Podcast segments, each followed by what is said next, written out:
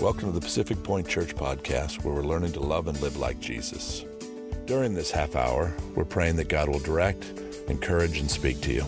If you would like to partner with Pacific Point Church and our church plants, you can download the Pacific Point Church app at the App Store or visit us at pacific point church dot com slash give.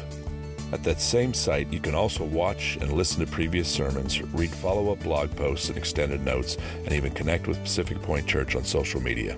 We hope you're encouraged by today's message. thirteen. Is there any, other than my, my grandson here, but he doesn't get it, okay?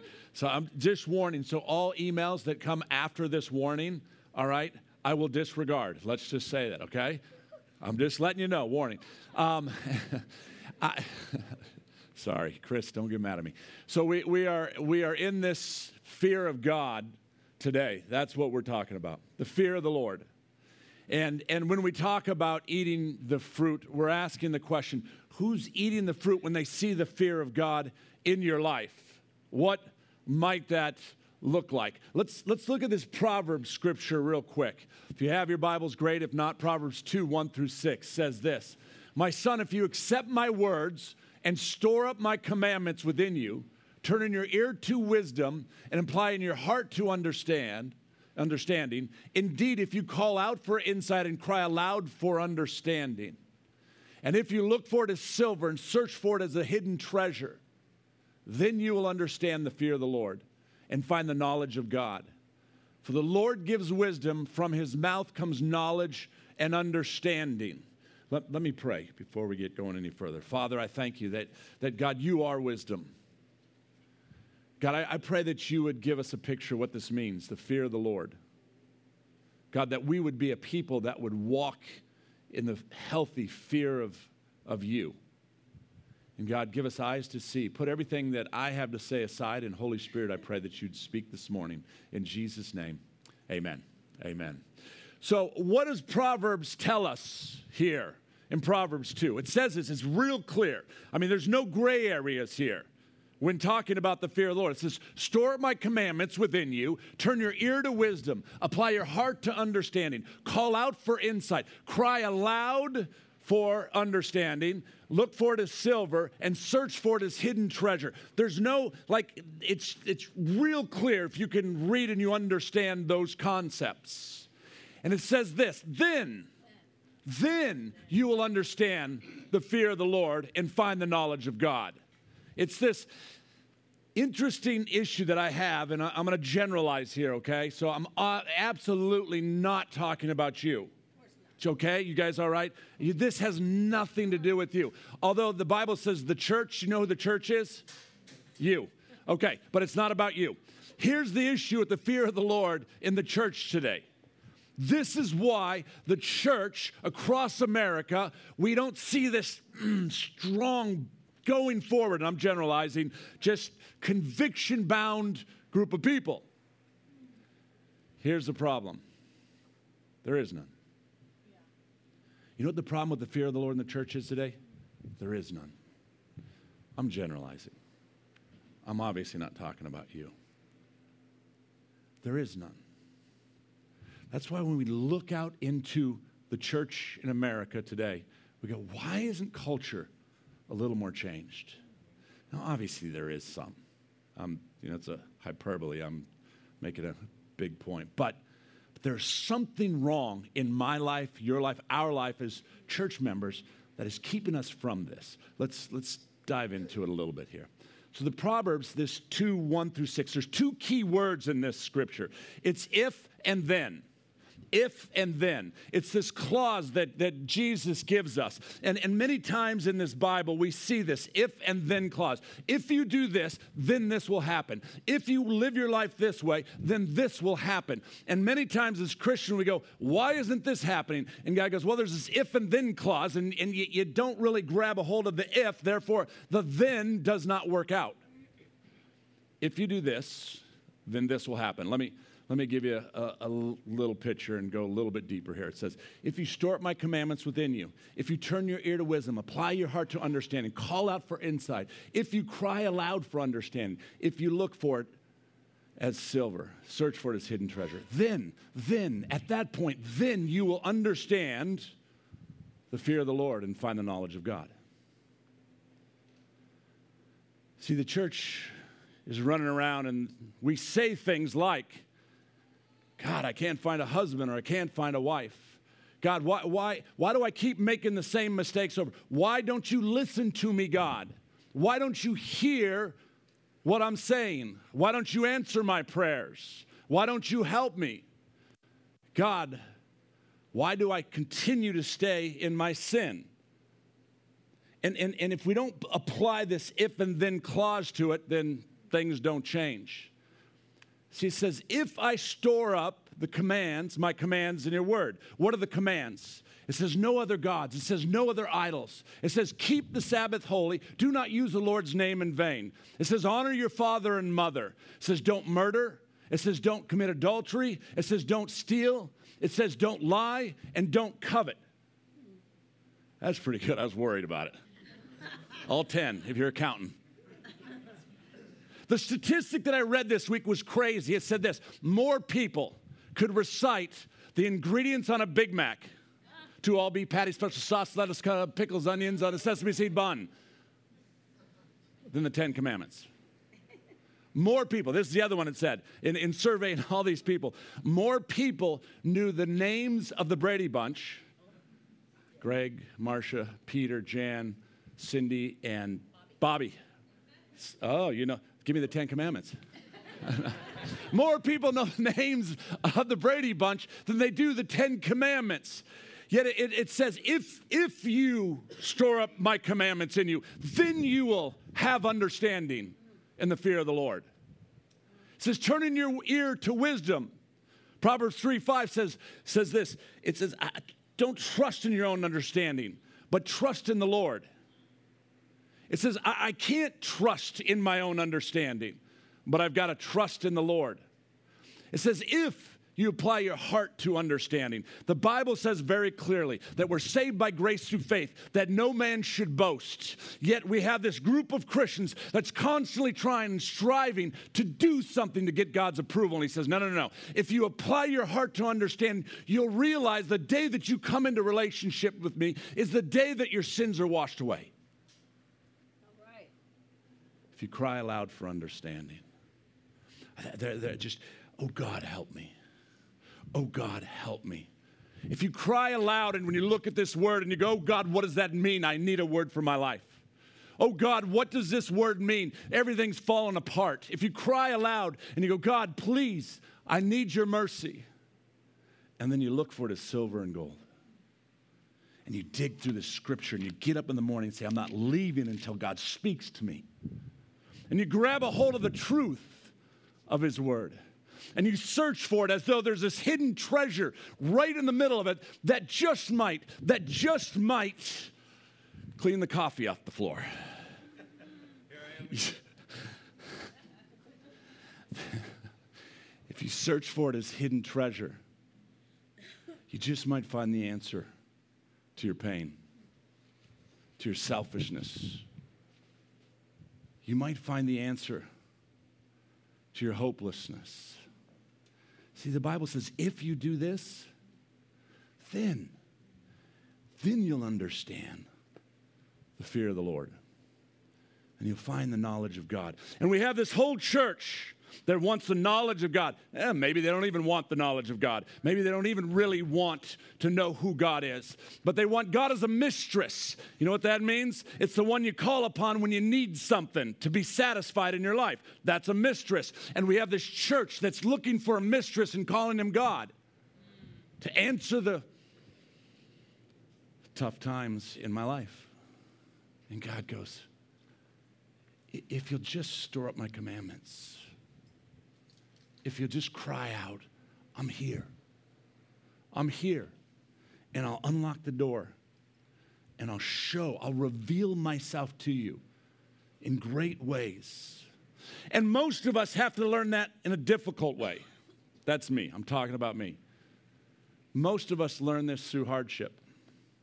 Most of us learn this when things are down and out, when things are going south. But I'm telling you, you don't have to.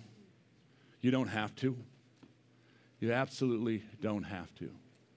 See, when I walk in the fear of God, and I say, I can't find a wife or a husband, or I can't find a date or whatever, God says, I will show you. I will literally speak to you when that person comes across your path, if you'll seek and ask. Why do I keep making mistakes? God says, I will give you the power to overcome your mistakes. If you'll just search my word, and you'll just allow it to sit in your soul. So why don't you listen to me, God? Why don't you hear me? He says, I hear you. I hear you, but you've got to cry out. God, why don't you help me? You never really asked. You thought I was a genie in the bottle. And then if you just rub the bottle, you can have whatever you want. You never cried out and asked.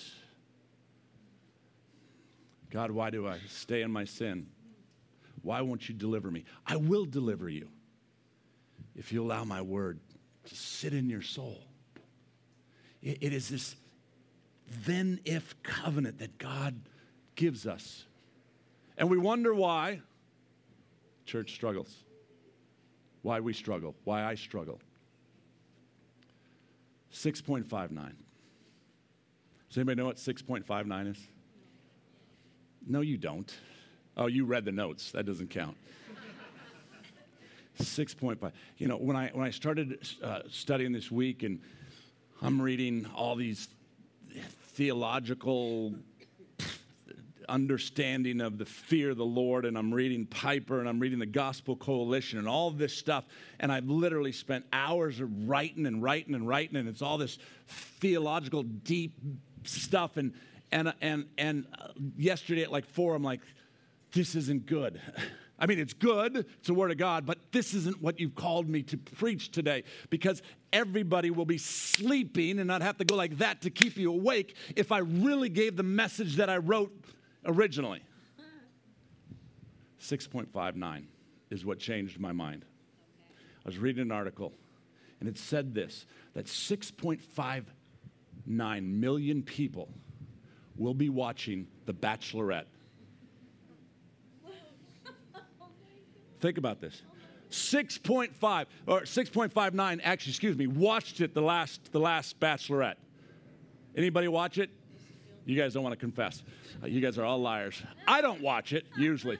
Um, six point five million. This one this week, Monday night, they're saying we'll blow that, that away.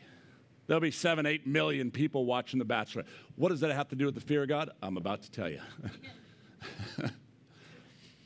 Who's eating your fruit? See, because six point five nine people watched The Bachelorette, and they ate this. Oh, gosh. A bruised, uh, terrible tasting, I'm going to need that water, banana. Who's eating your fruit? Someone is always eating your fruit. And in The Bachelorette, actually, it's not The Bachelor, The Bachelorette, six point five million ate the fruit. See, here's where... In The Bachelorette, I don't know if anybody watched it. Of course I didn't. I heard about it on the radio. Um, this woman, Hannah, said this. I had sex in a windmill, and Jesus still loves me. Did she really? She makes this confession to six point five million people. And, and, and there's six point five million people are eating every word that is said. And all of a sudden, they eat this rotten fruit. And you go, well, you know, whatever. You know, they ate the rotten fruit. No, no, no. This woman says, I'm a Christian. Now, before you get all, you know, uptight and, and self-righteous and religious, I may go, how are you picking on this woman? Look, I'm picking on all of us. She just happened to want to put it on a T V show with six point five million people to see my junk, see her junk. Look, we could put your junk up there, and it'd be just as fun to talk about, especially some of you that I know. She says this to six point five million. I had sex in a windmill, and Jesus still loves me. Something is amiss. Hannah uh, Brown describes herself as a woman of faith. and was even on camera praying for God to help her choose the right man. Now, if you don't know the premise of the show, does everybody know the, the premise of the show is this?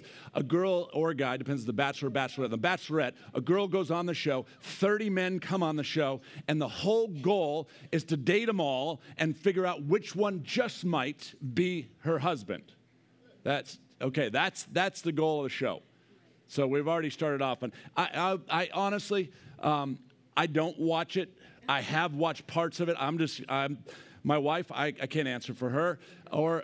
Uh, Other people, look at how mad, I'm in trouble now.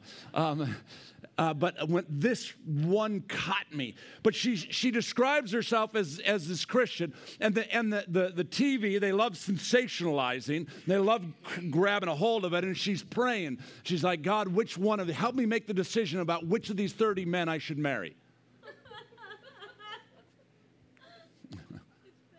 Things still, they, they start to really unravel at this point, and she pulls out her theology. And she says this. Now, l- let me clarify again. Let me clarify again, okay? God bless her, and I'm praying. I, you know, most of us sitting in front of a camera would have terrible theology. A lot of us would have, if you're there, you're going to have terrible theology. This is what she says to the guy that, that she's talking to. What's the guy's name? What? Oh, no, not Chris, the guy that she, she shamed, or it was Luke. Everyone who answered that, we now know you watched the show. It was a trick question. I knew Luke's name. She says this, quote, you know the story. And this is after, you know, she had talked about, you know, I had sex in a windmill, but Jesus still loves me. She says this, you know the story in the Bible when the woman was caught in adultery and she was thrown into the village and Jesus is there and is like, you without sin, throw the first stone. What you did, she's talking to this guy, what you did, holding your stone up at me and asking me and trying to see what I've done. I know that I have God in my heart. I know that everything that I do and who I am is light. I am light. I do make mistakes. I'm not Jesus. Probably the most sound theological statement she makes. I am not Jesus. So she she makes this statement. Now, let, let's look at the, the, the real story from a theological stance, what it really says in John eight. She wasn't that far off, but she, she kind of missed it. It says this, the scribes and the Pharisees brought a woman who had been caught in adultery and placed her in the midst. They said to Jesus, teacher, this woman has been caught in the act of adultery. Now the law, Moses commands us to stone such a woman. So what do you say? Now they're trying to trick Jesus because the law does say caught in adultery. This woman is up, just a picture. I've preached on this before. This woman's up in the room. These Pharisees are trying to trick Jesus. So much so, religious leaders grab a woman out of the middle of whatever she was doing with this guy and pull her down and throw her right in the middle of the square. She's, they don't say if she's completely naked or what she's wearing, but I'm telling you, she's humiliated because they pull her out of her room and put her right in the square. And here's Jesus. They say, teacher, this woman's been caught. Now the law says, Moses commanded us to stone such one. So what do you say? This, they said to test him, that he might have some charges to bring against him. Jesus bent down and wrote with his finger in the ground, and they continued to ask him. He stood up and said to them, let him who is without sin among you be the first to throw a stone at her. He goes on, and it says this, at once, and once more he bent down and wrote in the ground. But when they had heard it, they went away one by one, beginning with the older ones, and Jesus was left alone with the woman standing before him. Jesus stood up and said to her, woman, where are they? Has no one condemned you? She said, no, no one. Go from now on and sin no more. That's what she was quoting. I, I, I want to show you what the fear of God really looks like, because this is an incredible picture. And again, I've preached on it before, but the word according to Hannah Brown versus the word of God. This woman, this adulterous woman in the story that Jesus is telling, has a real encounter with God. She really comes smack face to face with Jesus. And she's standing right in the middle of the fear of the Lord. See, Jesus says, he is without sin casts the first stone. Then what does it say? They all started thinking. Now, there's a whole thing about what did Jesus write in the sand, and was he writing their sins, and that's why they dropped their rocks and ran off. I don't know. We don't know that to be true. It's, that would be, you know, putting in what we don't know for sure, but it very well could be. But all of a sudden, they start dropping the rocks, and they start heading for the door. They start leaving. Now, think about this. They all leave, and it's Jesus and this woman who's half naked, having been pulled out of an adulterous relationship moments before. What does she do? What does she do? She stands there. When's the last time you were caught in your sin, caught in your junk, and you just stood before God and looked him in the eyes? You know what our nature is? It's to hit that door and run, to get out of there, because shame hits you. Because uh, conviction, or not conviction, but guilt hits you. All these things hit you. They hit us, and we run for the door. But this woman has this encounter with Jesus that's so powerful. She's willing to lay bare before him, stand bare before him. See, the fear of the Lord is an awe. Look, I know I'm a sinner. The Bible says that there's no one righteous, not even one. It's the fear of the Lord is an awe. Jesus had every right to condemn this woman. He has every right to condemn me. I am guilty. But his eyes, see, there, there's something piercing about the eyes of Jesus that go deep into your soul. I don't know what color his eyes were. Maybe they're green, but I can imagine. Have you ever seen someone with those piercing eyes? I, I can imagine the eyes of, of Jesus looking into the soul of this woman as she's standing bare. And she's not running because she has this encounter. And the fear of God is this encounter that says, look, I could run or I could stand right in the middle of this situation, believing in God's mercy that it'll the way that God will deal with my life is through his grace and mercy. There was something in his eyes that she could see that kept her from bolting. There was something in her, his eyes that she could see his mercy. Yet, much of the church has never experienced that. That's why we run. It's why we, we, we don't understand this fear of God. Now, let me, generalizing. Dear Lord, let me not set myself up as something that I'm not. Because this isn't always me. I like to run for the door. Yep. I'm good. I'm actually pretty quick for an old, broken down man. I can get to that door. But my hope is this, that when I understand the fear of God, that I, I, I would stand right in his presence and I would see his mercy in his eyes, knowing full well that what I deserve is hell. Knowing full well that my sin should send me to hell, but God doesn't. He sends his son. See, Jesus calls us to show mercy to a sinner. Jesus didn't call for the adulterer's death. Instead, he called for mercy. Did, now, this is the question we've got to ask. Does Jesus do this because uh, he mercifully overlooks our sin? You think, you know, he's just like, ah, that's no big deal. No. Jesus does this not to overlook our sin. Rather, Jesus did not condemn her because he knew he would soon die on the cross for her sin. He doesn't condemn her because he knows he's going to the cross and that her sins can be forgiven. Just like yours. Just like mine. And, and, and, and Hannah, in her, her, her, her meta, broad, was right on the money. Jesus loves her. There just needs to be a separation between I had sex in the windmill, yeah, a bit of time, run over here. Hey, you know what? Jesus loves me.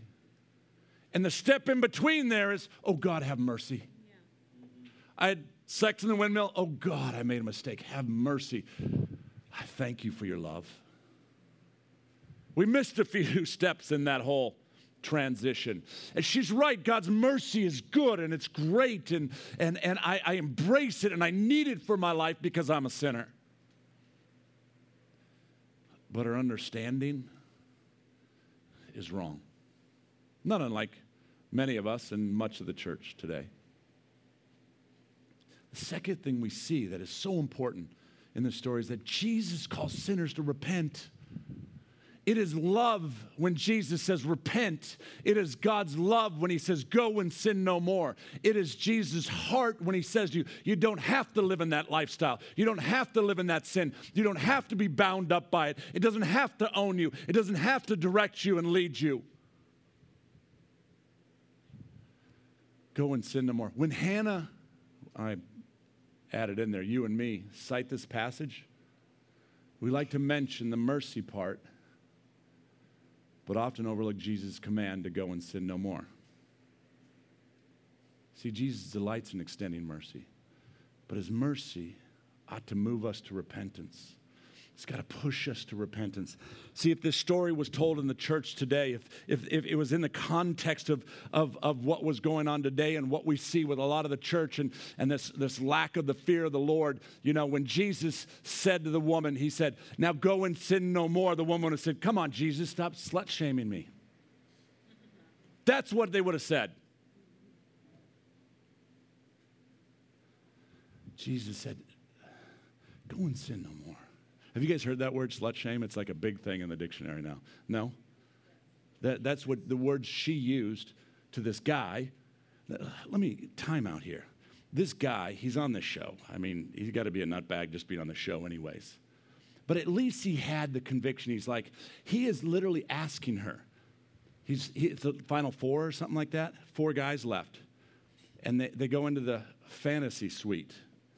And apparently that's... the windmill? I don't know. But but but but this last guy has enough of Jesus in him where he goes, hey, you know, that whole sleeping with guys, you know, if this marriage thing could work with me and you, did, can I ask you, did you sleep with those other guys? To which she's like, stop slut-shaming me. Jesus loves me. Not only that, the place erupts. The crowd thinks it's the right thing to do. See, the fear of the Lord breaks your heart over your sin. When I'm walking in the fear of God, there's a quick repentance and a brokenness and a hurt and a heaviness that is conviction. When I'm not walking in the fear of the Lord and I'm walking in my own strength and I'm not in that word, I'm not seeking for it as silver and gold and, and looking for the knowledge of God. I'm walking in who I am. When sin comes, I run for the door. The fear of the Lord demands humility and repentance. Oh, God, forgive me. I don't care if that means ten times in a row or one hundred times in a row, because all of us wrestle through our sin. But repentance comes with humility. And the fear of the Lord is this position of, of, of, of humility and repentance. Right. And God's grace moving right in and forgiving you. See, when you miss that step, oh, I had sex in a windmill. Jesus loves me. It makes grace so cheap. It's uh, Jesus died on the cross for me. He gave everything for me. When you miss that middle step, it cheapens the whole grace aspect of this relationship with God. Fear of the Lord demands humility and repentance. six point five nine million people after Hannah, Hannah, see I knew his name, hammered Luke. She sent him home. So after this whole conversation took place of him wanting to know that maybe if you're my future wife, did you sleep with the other guys? Because I'm not sure that's what I want in a woman. And she, you know, reacts the way. The crowd cheers. The, the, the studio audience cheers. And they, the internet is, is hailing Hannah, I, I read these articles because I wanted to research, as a model of true Christian virtue. She has been applauded for standing up for her freedom to do what she wants with her body and not let a man slut-shame her for her mistakes. Oh, God, have mercy, we're so twisted. Oh, God, have mercy. I'm so twisted. It's not just about Hannah. It's about you and me. And in our own theology, we like to twist it with our own sin. And God says, you got to walk in the fear of the Lord. You've got to walk in this place of humility. You've got to walk in this place of, of, of just repentance. And the world cheers. Now, we like to sit up here on a Sunday morning and, and, and judge. It's a whole nother sermon of righteous judgment and non-judgment. But the reality is this, I'm, I'm not talking about Hannah, I'm talking about me. She's just an easy picture because she put herself on a dang show that I get to watch on T V. But I'm Hannah. You're Hannah. But I, I, I, somewhere in there, where she tells the story, I, I want to be like the woman who was pulled out of adultery, though. I want to look Jesus in his eyes. And I want the shame to go away. I want the pain to go away. And I, I want him to look at me.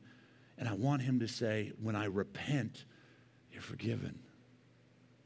And I want to walk away from that encounter with my Lord and Savior, and there be no shame, no guilt, but, but holding my head up high in the power of the Holy Spirit because of what God did in my life. So that someone might not have to eat that crappy fruit of my life, but they would eat a sweet fruit, a fruit of forgiveness, a fruit of hope, a fruit of love, a fruit of mercy, the fruit of, of kindness that God has called us all to walk in. Again, Hannah's theologically correct statement, I'm not Jesus. Not being Jesus doesn't give us an excuse to treat sin flippantly. It just doesn't. I'm not Jesus. Christians are forgiven. You like that bump sticker? I'm not perfect. I'm forgiven. Shut up. Just take that damn sticker off. You just flipped me off. Excuse me. That's the right context of the word. For that sticker. Sorry. I'm going to get in trouble for that one too. God's kind and his kindness is meant to lead us to repentance. It's God's goodness that leads us to repentance. It is, it is his mercy that leads us to repentance. I'm not Jesus. No, I'm not. Mercy moves us to grieve and turn from our sin, not shrug it off or boast in it. We can't be perfect like Jesus, but at the same time, whoever claims to live in him ought to walk in the same way in which he walked. First John two six. Some of us are in the middle of sin right now, today, this week, the last ten years, the last year, I don't know. And, and, and this encounter, the fear of God has to take place in our life. And as we stand before him, we have to look him in the eyes and see his mercy. The only del- deliverance comes through the eyes of Jesus, the heart of Jesus that delivers us from our foolishness. At the end of the day, I don't really care about The Bachelorette. I say that tongue-in-cheek. I, it's sad. But what I do care about is who's eating my fruit. And, and I, again, I, just for clarity's sake, way too many times my kids eat this. More than I would like to admit, my wife eats this. More than it should ever be in a pastor's life, my friends eat that. But I, I, I know who I am by the grace of God. I am a sinner looking into the eyes of Jesus and asking for mercy. Because what I want, what my heart truly desires as I search this word, as I go into this word, as I dive and ask the questions and cry out to God, is that people would be able to eat my fruit and be sweet, and it'd bring salvation, and it'd bring hope, and it'd bring goodness, and it'd bring kindness, and it would lead them straight to the cross in Jesus. That's what I want. That's where I'm heading in my life. See, because what God cares about, six point five nine. Actually, he cares about seven point whatever billion. He wishes that none should perish. And he wants you, the church, to produce a fruit of the fear of the Lord so that others might eat. The fear of God doesn't allow us to feel accepted in our sin, but to be appalled by it Grieve over it, confess it, and flee from it into the arms of Jesus, who is ready to save us. Romans ten nine, but if we confess with our mouth that Jesus is Lord and believe in our heart that God raised him from the dead, it says you will be saved. For it's with the heart one believes and justified, and the mouth that one confesses and is saved. Least you say I am slut-shaming. What's your windmill today? What's your windmill? I had anger in the windmill. I had pride in the windmill. I had selfishness in the windmill. Gluttony, lust, I don't know, pick it. What's in your windmill that you follow with, yeah, but Jesus loves me? Yes, I'm anger shaming you. I am greed shaming you today. I am lust shaming you, to envy shaming you. But I'm looking in a mirror. The fear of God never wraps itself in a cloak of justification. The fear of God always brings me to a place of humility. Be gracious to me, O Lord, for you do, for, for to you do I cry all the day. Finish with this. As the musicians come up. Who's eating the fruit in your life? Who, who's eating the fruit in your life? And what does it taste like? Is it sweet? Is it life-giving? Or is it like this, this is really bad? Is it like this bruised up banana? My prayer for us this morning is that we would be a people, a church, you're the church, that when we leave this place, that the fruit of God would just flow off our life. And people would pluck it, they would grab it, and they'd eat it, and their life would get changed. So as we finish here now, I, I want to pray for us. And as we come to receive communion, um, it's a time where we take our life and we just readjust it with the cross. And, oh, Chris, come on. You have something you want us to add? Come on. And as we, uh, well, go ahead. No, that's quite all right. Timing for that. Um, something that's very um, special to me. And for once, I didn't watch Bachelorette. I was all excited. This is the only season I haven't watched in a long time.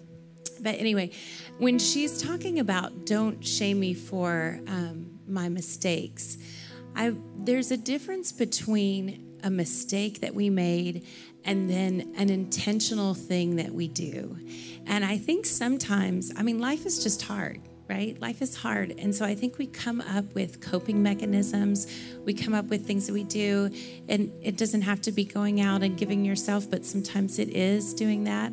Sometimes it's staying up late, having, you know, extra glasses of wine than you should. Sometimes it's shopping. Sometimes it, you know, whatever your thing is. There, sometimes we do that out of a coping mechanism because we've been through something hard. And then what happens is your hard isn't quite as hard as it used to be, but you've done it for so long that it now has become a habit. And it becomes something that we do intentionally out of habit.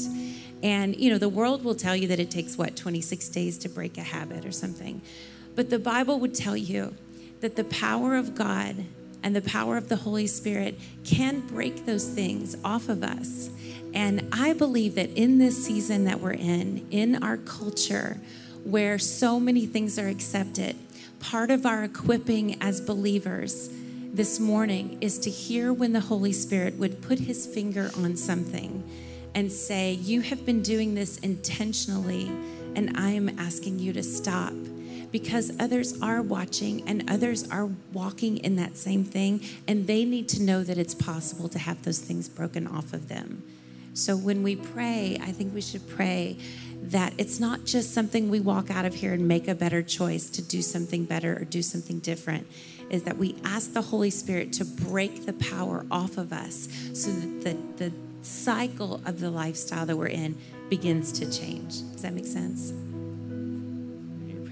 All right, Father, I thank you so much for this powerful word today, Father. May it never sound like we are taking this young girl and judging her in any way. That is not our heart. That is never our intention. But because you do love her. You do love her, and you do love each of us. but you are putting your finger on something in us, Lord. It is sin. We don't like to call it sin. We, we like to call it our struggle. We like to call it our downfall. We like to give it lots of other names because the enemy doesn't want it to be as glaring as what it is in your eyes. But Father, I'm asking that you would send your Holy Spirit, that you would come to each one of us this week. I'm asking very practically and tangibly, Lord, that you would come this week and you would begin to whisper, that as we do the thing that breaks your heart, you would begin to put your finger on it, so much so that we would have to make a choice to do something different.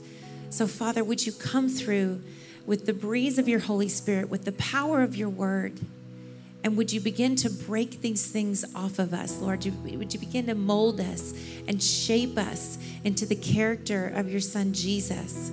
Would you show us what love looks like? Would you show us what it looks like to live humbly in your presence, not to be self-righteous, not to be perfect, not to be any of those things, but to be vessels through which you can move, that when somebody else is struggling with the same thing, we can say, hey, I know how that can be different for you. We know that you can do this for us, and we ask you, sir, humbly, that you would come and do that in our lives. In Jesus' name, amen.